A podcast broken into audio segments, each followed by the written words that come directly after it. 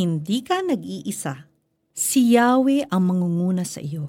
Sasamahan ka niya. Hindi ka niya bibiguin o pababayaan man. Kaya't huwag kang matatakot ni panghinaan ng loob. Deuteronomy 31.8 Imagine na isa kang single mom na may binubuhay na tatlong anak. Araw-araw, hinahanda mo ang kanilang mga baon, uniform, at iba pang mga pangangailangan nila. Aside from that, classroom teacher at writer ka rin ng children's books.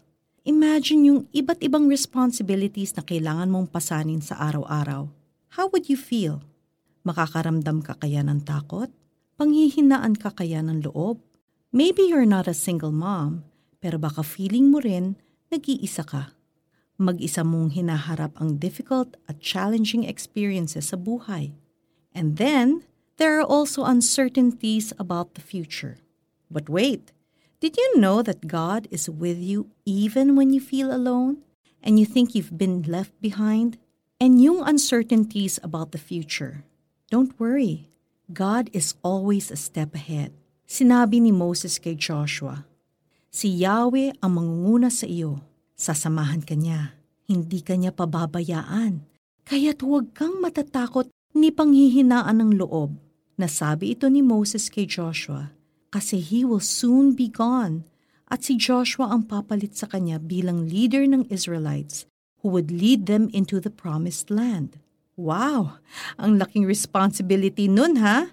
You could imagine na baka natakot din si Joshua at pinanghinaan din ng loob kaya kailangan niya na magkaroon ng ganitong reminder. Maybe you also need this reminder. Inulit sa Hebrews 13.5 ang ganitong pangako ng Diyos. Hindi kita iiwan ni pababayaan man. Hindi ka pababayaan ng Diyos sakaling mang may problema sa inyong pamilya o sa inyong mag-asawa. Hindi ka iiwan ni pababayaan ni Jesus kung mayroon ka mang sakit o financial problem. Pumanaw man ang inyong mahal sa buhay o nasaktan ka ng inyong minamahal, nariyan si Jesus. At kung may pangarap ka mang hindi pa natutupad, huwag kang panghinaan ng loob Always remember that God is a step ahead and He is working on your behalf. Tandaan mo, hindi ka nag-iisa. Halika, sasamahan kita mag-pray. Lumapit tayo kay Jesus. Lord, salamat sa pangako ninyo na kayo ang mangunguna sa akin. Sinasamahan ninyo ako at hindi niyo ako pinapabayaan. Alisin po ninyo sa akin ang takot Tulungan ninyo akong harapin ang responsibility at challenges ko sa buhay. Kahit hindi kayo nakikita, naniniwala ako na nariyan lang kayo sa tabi ko, o Panginoong Jesus. Amen. For our application, kapag natatakot ka o nalulungkot, always claim God's promise na hindi ka niya iiwan ni pababayaan.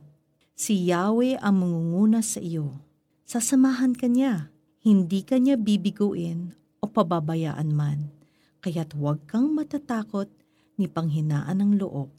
Deuteronomy 31.8 This is Camila Kim Galvez. Perfect love drives out fear. So if you put your faith in Jesus, there is nothing to fear.